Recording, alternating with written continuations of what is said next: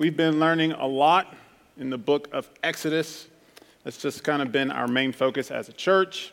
We've been learning about how God is loving on the children of Israel and He is leading them out. He is helping them and He is protecting them. And so, just thinking about that, you know, it always makes me think about my child, my little man, RJ. RJ is uh, he's a lot of fun. He's the light of my life. And so um, I don't know if I'm one of those annoying parents that kind of like talks about their kid all the time, but they don't know it, so they always talk about their kid all the time. And so I, I think I might be falling in that range. I'm just not sure yet, but um, yeah, it's okay. We love our we love our little ones, and so RJ's my little man, and so I get to rescue RJ all the time you know, just as God, you know, rescues the children of Israel, you know, RJ wakes up at 3:35 a.m. in the morning. Sometime between 2 a.m. and 3:35 a.m., RJ will wake up screaming and crying. Kind of starts out as a whimper, and then he'll kind of pick up, and then I'll go in the room. He'll have his lip all stretched out, and he'll be looking like this over his bars, and it looks like he's in a prison.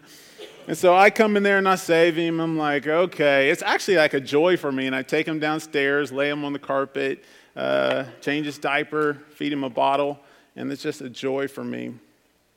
Um, so I have a lot of care for my son. Um, makes me think of a story. There was a woman named Beatrice Dunn this happened on November 15th, 1949. And she used to sit in her rocking chair in this old farmhouse out in Tennessee. Little town called Belltown. And so her right next to her rocking chair used to be like this little table. And then right next to, uh, right on that table was a Bible and her telephone. And so she would wake up in the morning and she would read in her Bible and she would have this great devotion with God. She'd have this great time with God. And then, you know, for the rest of the day, she would just kind of sit out there and look out the window. And then if a friend called her, she would pick up her phone. Well, one day, she got a phone call. And it was a sorrowful voice on the other end. And he said, Mom, he won't stop crying. He won't stop crying. And he won't eat. He won't eat. And she said, Mom, she said, if this baby doesn't eat, she said, I think I'm just going to leave him here to die.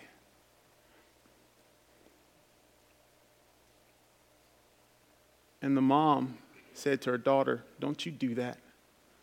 Don't you dare do that. I'll be right there. I'll be right there.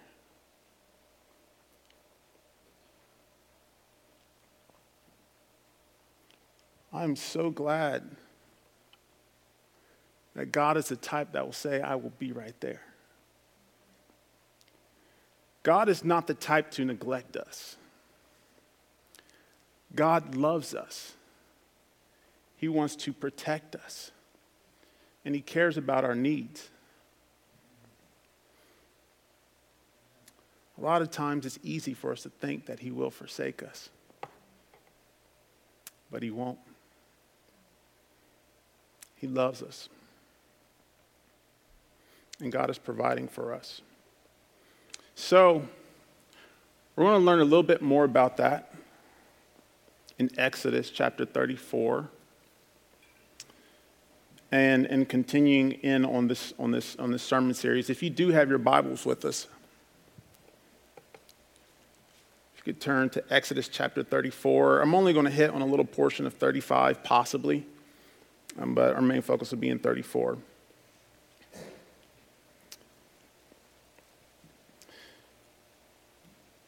Remember in, in 33, the Lord the previous chapter, the Lord told Moses that I'm gonna, I'm gonna pick you up, and I'm gonna, when you, you come up this mountain, I'm gonna, I'm gonna pick you up, I'm gonna place you in the cleft of a rock, like this gap in the rock, and then I'm, I'm gonna show you my glory. I'm gonna reveal myself to you.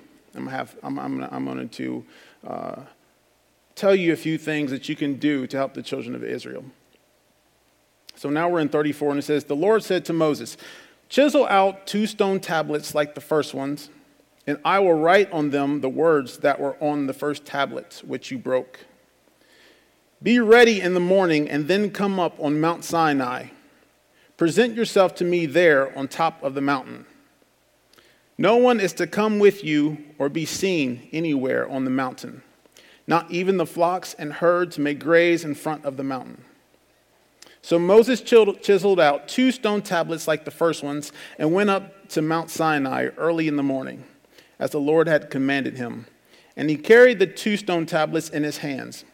Then the Lord came down in the cloud and stood there with him and proclaimed his name, the Lord.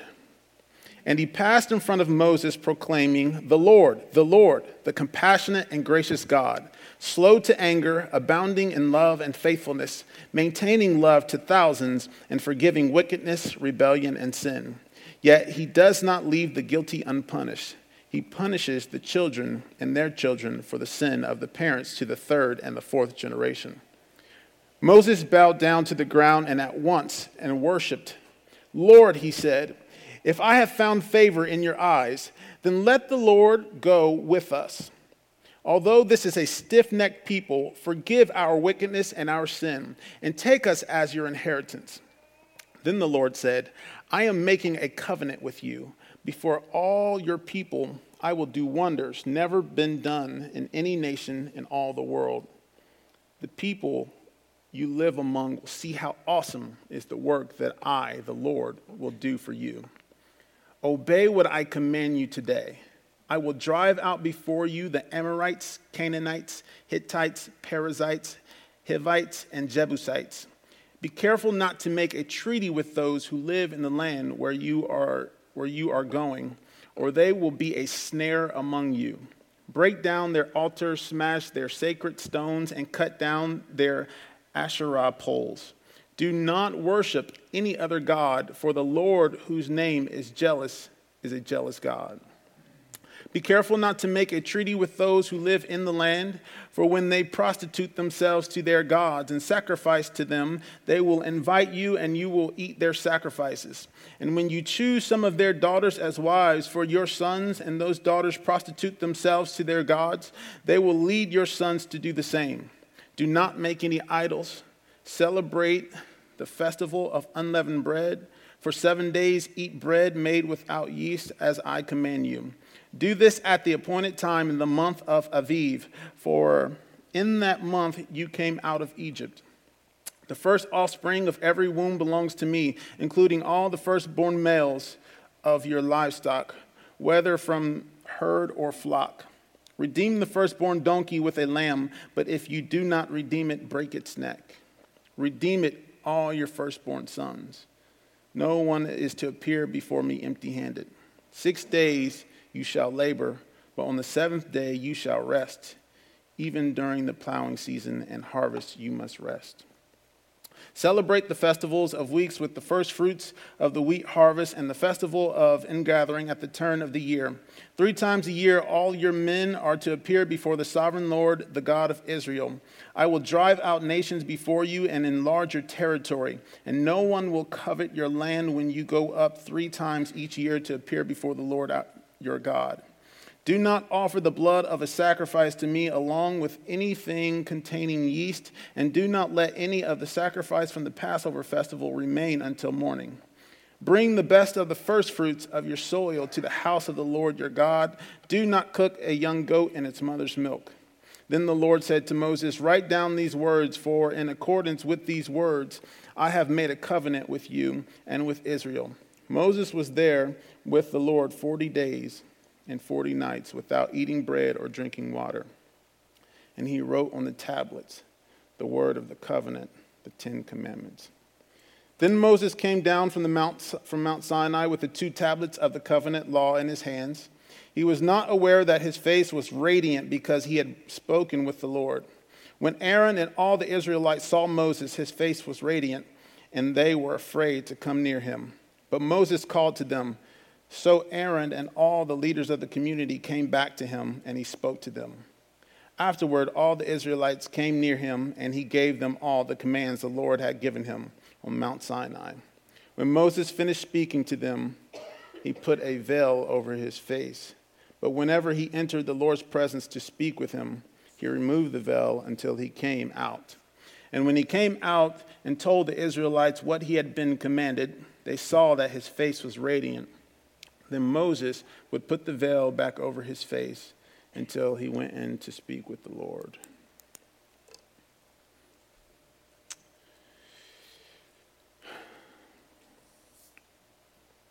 going to talk to you today about being in the Lord's presence. And one of the things that stuck out to me there was just how powerful God was. So powerful that Moses couldn't experience his full presence, that he had to put him in the cleft of a rock to block him from the other sides so that he couldn't experience the whole thing because it probably would have obliterated him. And the word is saying because he spoke to him, his face glue. Is that the right word? Glue? Is it glowed? Well, sticky or, you know, bright, it doesn't matter. It glued, it glowed. it did something. It was bright. But Moses was in God's presence. And, and something that is just, just, just phenomenal is that when someone is in the presence of God, God just begins to reveal a piece of himself to that person. And when Moses was up there on that mountain, God just began to speak to him. It was a, a, a time of being along with God. No one was, uh, was uh, there to um, affect what God was saying to him. God could speak directly to Moses, and he was able to receive that. And so, um, something else we've been learning about is um, being in the presence of God is that God had commanded the Israelites to build this tabernacle this tabernacle, which was to be the indwelling place of, of God as he traveled with the Israelites. Um, God asked for this offering, and he, would ha- and he was having, and this is at the same time that Moses is up on this mountain. They are, they are bringing these things to uh, build this tabernacle so that God can dwell and, and travel with the Israelites through this dwelling place. And so, um, basically what this, what this tabernacle was, and I'm, I'm sure Pastor Joey's hit on this before, is uh, if you can bring up a picture of that, was it's like um, it's like this big it's like this big tent, and then it has walls around it, and so there's this outer courtyard that that kind of sits right here. If you can imagine that there's two lines going this way, and uh, there's this offering place where they would uh, sacrifice bulls and they would sacrifice goats. And then they would burn that offering. And uh, that's the way that they offered up things to the Lord. And then uh, behind that, there was a thing called a, um, a laver where the high priest would wash themselves before they would enter into, uh, into the uh, tabernacle. And so this, this first place is the, is, the, is the holy place and they would, they would, come, they would come in here. Um, do you have that other, do you happen to have that other picture um, uh, of, this one's kind of, yeah, this one. I'm, I'm not sure if you can see this one just a little bit better. So after you come through that, that, that curtain and you come into the tabernacle there, um, that first room, you have the shewbread that is on the table that is to the right. And according to tradition, there was wine there too. And um, that's the unleavened bread. And then you have the lampstand that is to the left, and that is a resemblance of the, of the Holy Spirit. And so this would light that entire room and it would stay lit at all times. And the, the leavened bread, um, you can see that as the nourishment, the nourishment of God coming into the people and the sacrifice. And then if you see, that's the incense altar right there. And incense will be burning um, um, throughout the day. And Then behind that room, there was a veil that was placed up there. And the veil, behind the veil, is the Ark of the Covenant, where the Ten Commandments is placed inside of there. Um, I believe Aaron's staff, and there, there was a few other things. But this is the holies, uh, holy of holies. This is the presence of God. This is where God resides with the Israelites inside of this place right here. And this place is so sacred that no one else was allowed to come in there. Not even the high, the high priest was only allowed to go in there one time a year, and that was on the Day of Atonement. And if anyone entered inside of that veil, they would be, the penalty was death. She would get cut down. there was no grace there. I mean, you step a toe inside of there, I mean, you're getting your kneecaps chopped off. So, so that was the situation that Israel was dealing with. And what would happen is this high priest, he would come inside on this day of atonement and he would take blood from a, from a goat and he would sprinkle it on this thing called the, um, the mercy seat, which is where you see the two cherub, cherubim at the top. It's kind of hard to see them because they're showing that light coming up. The cherubim, he would sprinkle this blood, and that would be the remission of sins for the children of Israel. And so they would have to do this once a year, this cruel process. I mean, some of you guys still eat hamburgers and stuff. I'm not saying anything, but, um, but it was this process that was, it, it, it basically kept them in the same state. And, as, and you're just taking this, this, this blood and you're sprinkling it on this mercy seat for the atonement of their sin. But thank God that was not his final plan. He made a way for us through his son, Jesus Christ, to be the atonement and a propitiation for our sin. This word says, For he made him who knew no sin to be sin for us, that we might become the righteousness of God.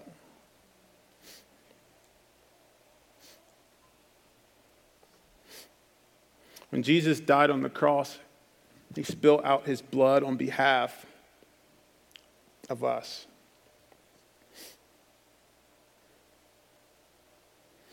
When Jesus gave up his spirit and he took his last breath, what it says is that the veil in the temple rent in two. And what happened when that veil rent in two, because that, that temple was built on the same mindset of the tabernacle is that Jesus was now the high priest for us, seated at the right hand of God. And now, everyone has a way to go directly into the Holy of Holies. Everyone has the capability of going into the presence of God.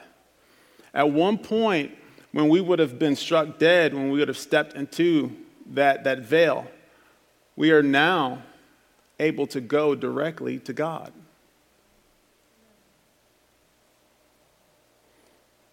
That's what Jesus does. That's liberty, and that's freedom. Hebrews 10 19, 22 encourages us to draw near to God and experience his presence. Hebrews 10 19 through 22 says, Therefore, brothers and sisters, since we have confidence to enter the most holy place by the blood of Jesus, by a new and living way opened for us through the curtain that is his body, and since we have a great priest over the house of God, let us draw near to God with a sincere heart and with the full assurance that faith brings, having our hearts sprinkled to cleanse us from a guilty conscience, and having our bodies washed with pure water. Let us draw near to God with a sincere heart. He's saying, I made a way through the death of my son to give you this phenomenal experience where you can experience me as if you are on the mountaintop. And he's saying, Draw close to me and take advantage of it.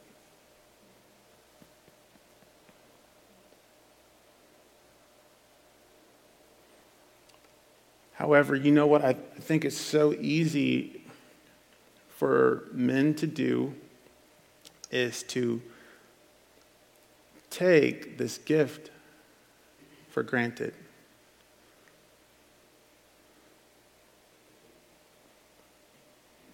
In many ways, we can be so prone to go astray. While God loving us and always beckoning and reaching out and calling to us, it's so easy for us to go astray.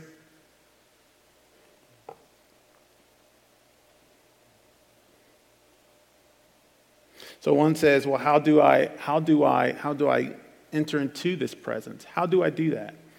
I believe that there's multiple ways. Um, youth group, we used to kind of go over some of these, but I think, I think if we just keep it at the very basics, we'll just, we'll just go over two. And I believe that two those ways, if you can pull that up for me, is, is, is, is prayer. I think it's praying and it's also reading the Word of God.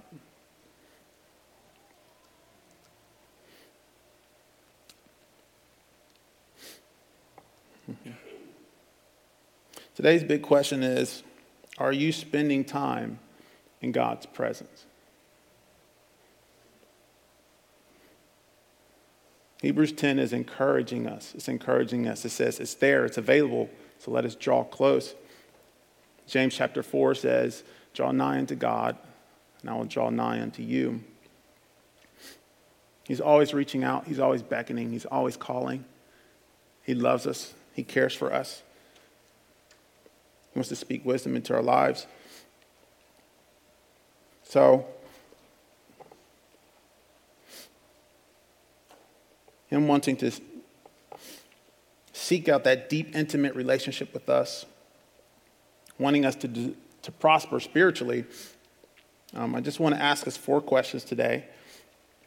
And just kind of see where God is, you know, He's just speaking to your heart. Just leave it open because you know, we kind of all deal with our own things. None of us in here are perfect. None of us are. I'm not perfect. Far from it. Um, I need the blood of Jesus just as much as anybody does. I need grace. So, question number one is Are you spending time in God's presence to find rest? Are you spending time in God's presence to find rest? See, just reading the Gospels, something I noticed that Jesus always made sure that he did was that he always made sure that he got alone. Several times in the Gospels, you'll see that Jesus was pressed by the crowd and people were pressing up on him, or even they were pressing up on the disciples and they would break off and they would go and they'd be by themselves. You see Jesus praying in the garden, Jesus getting away, and he's having, trying to have that solitary time with God where it's just peace and it's quiet and no one else is there. He saw the importance of it so much that he went out into the wilderness for 40 days and 40 nights. Devil still tried to mess with him. He only, he only showed up for one day, though. Moses did the exact same thing. He's gone for 40 days and 40 nights. The presence of God is powerful, but there's, there's this peace that's there. It's almost like the quietness inside of a storm. It's very peaceful. Nothing can get in.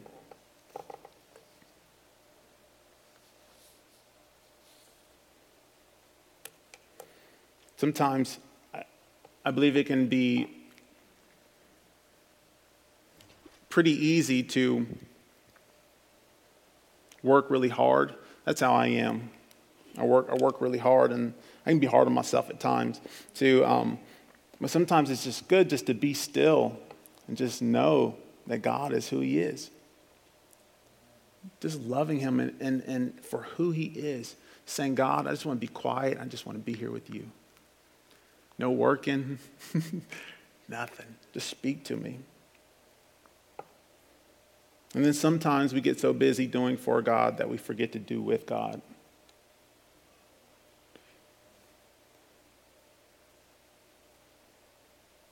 We can do that, right? doing so much for God that we forget to do with God. yeah, He's a loving God. And He wants that peace for our heart. And sometimes He just literally just wants to hold our hand and be in that relationship with us. The other question is Are we spending time in God's presence to understand His heart?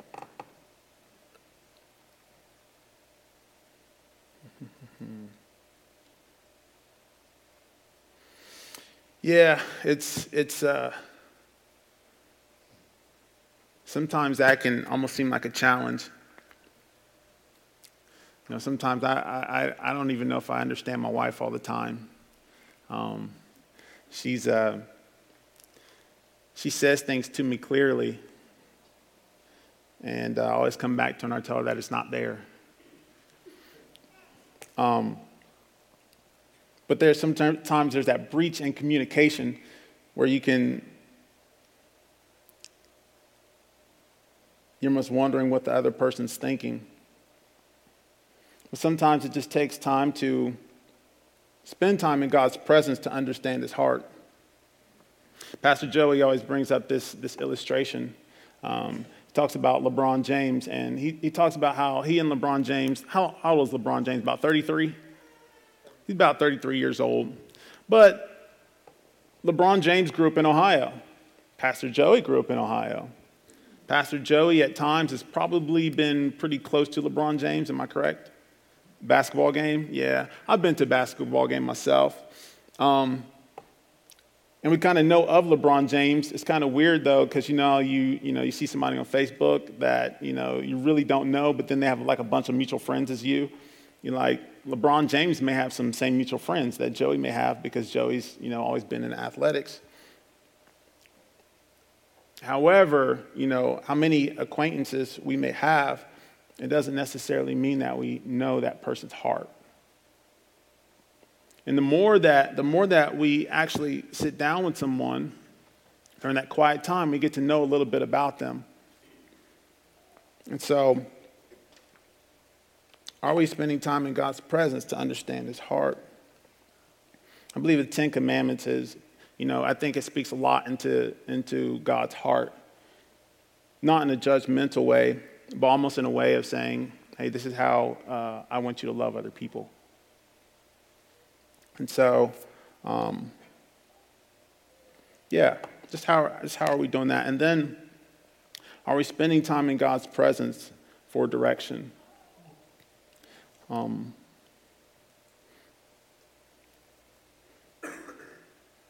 you know,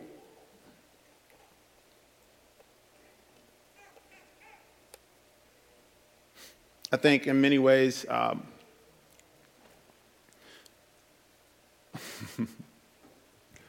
in many ways, we can try to do things on our own. And we can tell God that, that I want the will. And that God, I really don't need your advice at this time. And I think the reason we do that is because we get scared. And, and in our, in our in our self defense and our self defense mechanism, we can kind of put off good advice. And I always try to, uh, my son has his little blue car, and we like to take him out. We like to push him in this little blue car. We push him down the street, and there's this horn on there, and it's kind of sturdy. It's kind of hard for him to push down, and it makes this cool noise like, and I'm always trying to help RJ press this horn because it's a little bit harder for him, and he's always trying to do it with two fingers because he always sees me pushing it down with two fingers. And so when I go to help him every single time, he says, Get off of me. And so he just does it every single time. Get off. And so, in many ways, I see it in him, just this little guy that's just like, it's kind of built inside of us. We kind of want to figure things out all by ourselves. You know, we gotta, you know, gotta, gotta smell the crap to know that it stinks. You know what I mean?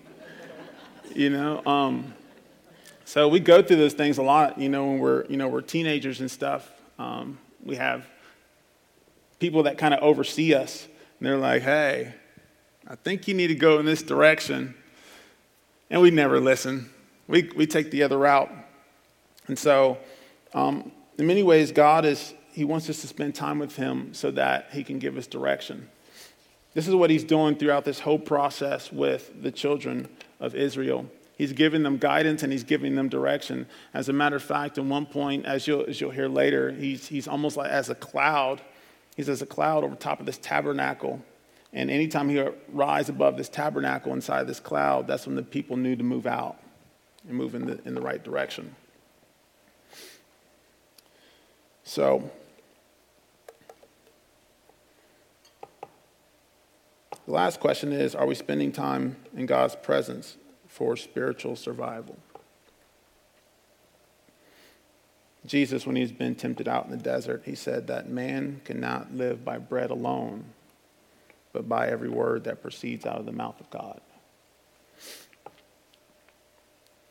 Sometimes,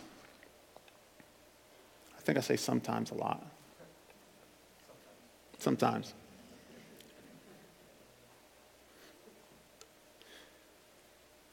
We need God for his provision. God provides in many ways. I believe that I believe that times there's some of us in here who, who are going through droughts where we're so hungry and we're so thirsty spiritually. Our tongue is dry. We just need a quenching of thirst. We need nourishment for our soul. And sometimes we smile through it. But deep down inside, we are really hurting. And I believe that God is that one that will quench your thirst. I believe that God is the one who will give you that nourishment. And a lot of times, He just wants us to slow down so that we can spend that time with Him, so that He can provide that. It's almost like He's trying to offer it to us, but we just keep running so fast. The more we run, the more dehydrated we get, the more tired we get.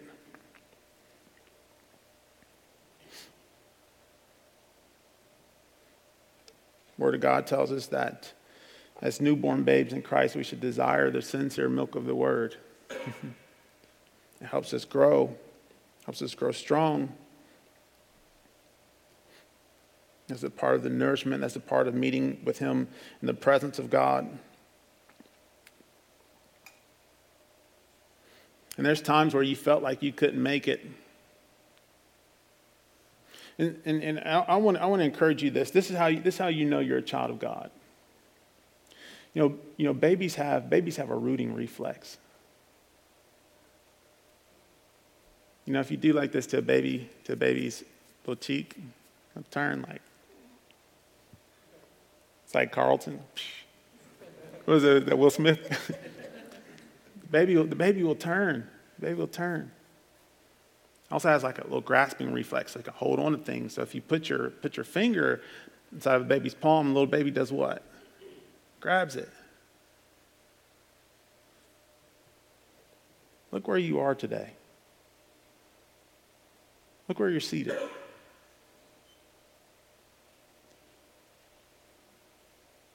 Your heart is yearning for something. You have a natural rooting reflex is reaching for the things of God. And you know, there was days when you didn't even feel like coming to church, and you found yourself here in the seats. and you received something so encouraging, and you just walked away just like, thank God, that's what I needed.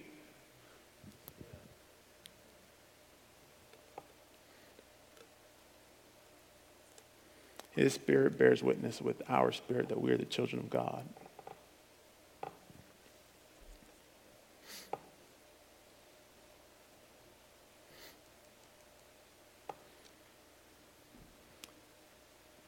You know, that woman who didn't want to feed her baby? that was her fourth child. She had twins. baby girl was eating, and the little boy had a hard time having desire for the milk. said grandmother Beatrice Dunn. She got in her car. She drove over there to where her daughter was at. She took a dropper and some goat's milk. And she began to drop little drops in that baby's mouth. Little drops in that baby's mouth. She just kept doing it. She kept doing it. She kept doing it till the baby stopped crying.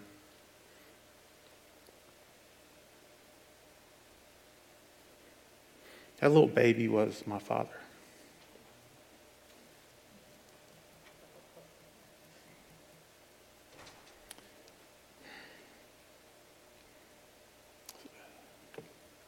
A few drops of milk allowed for me to be standing here today. And then allow for me to have a son. And Lord willing, he'll have some future generations after him.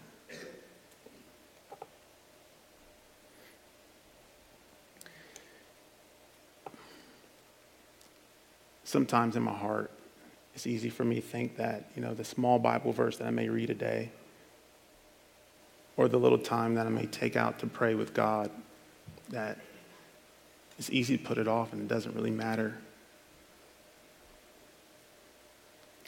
But sometimes, here goes again. The smallest little steps that we take towards being in the presence of God, it births so much life that there are future generations that will continue to come.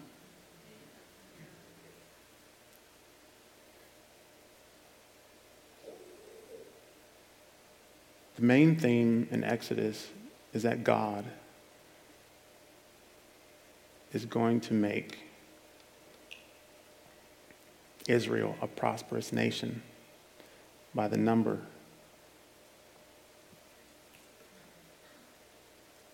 We are the children of Israel now.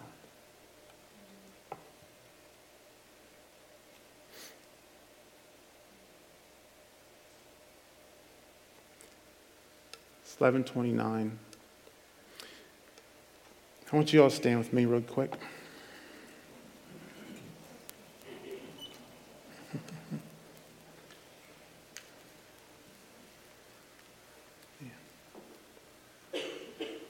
just want us to bow our heads and I want us to close our eyes. And um, I'm just going to pray with us as a congregation that if the Lord spoke to you today, I just want you, uh, you just stick both your hands in the air. Say, um, just stick them out like this. Say, Lord, uh, just this uh, in, in, a, in, a, in a posture of receiving. Hmm. Yeah, yeah.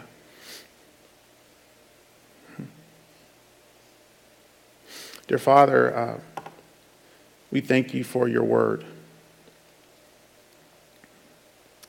As men, Father, we can feel so inadequate and, and feel as if we don't have um, the capabilities of sometimes even putting two words together. Father, sometimes we don't feel worthy to even praise your name. But Lord, when we don't have the strength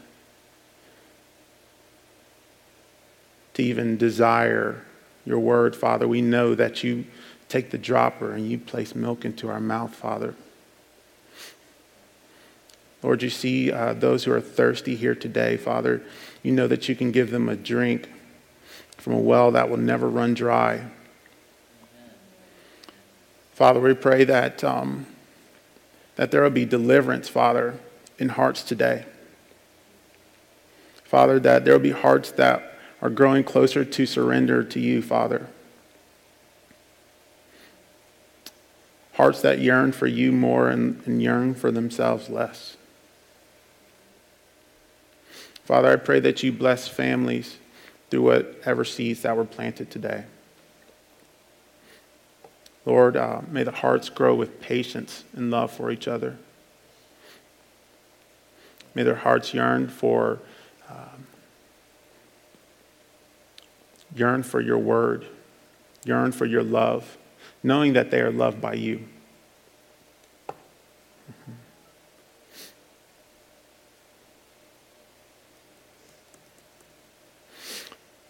Mm-hmm. Lord, we thank you. We praise you. Give you the glory and the honor. We ask these things in the name of your son, Jesus, we pray. Amen. Okay. Um, before everyone goes, um, I just want to give you, you know, um, a couple practical steps, um, things that you can do. Um, one, one is um, it's always great to get into the Word of God, and sometimes there it goes again. I'm gonna go back and watch this recording. It's gonna be on there like 47 times. Sometimes, no. but one of the things you can do is you can read in the book of Proverbs. The book of Proverbs is very easy to read.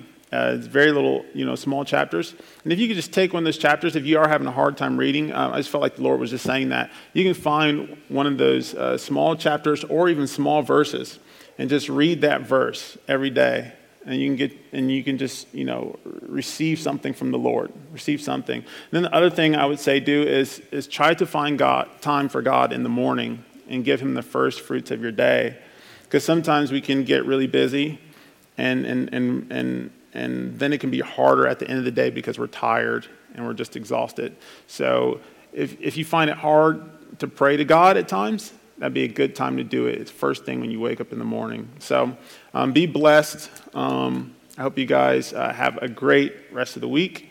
Um, thank you for um, paying so much attention to me while I use my words sometimes. And um, uh, I love you guys, and yeah, take care.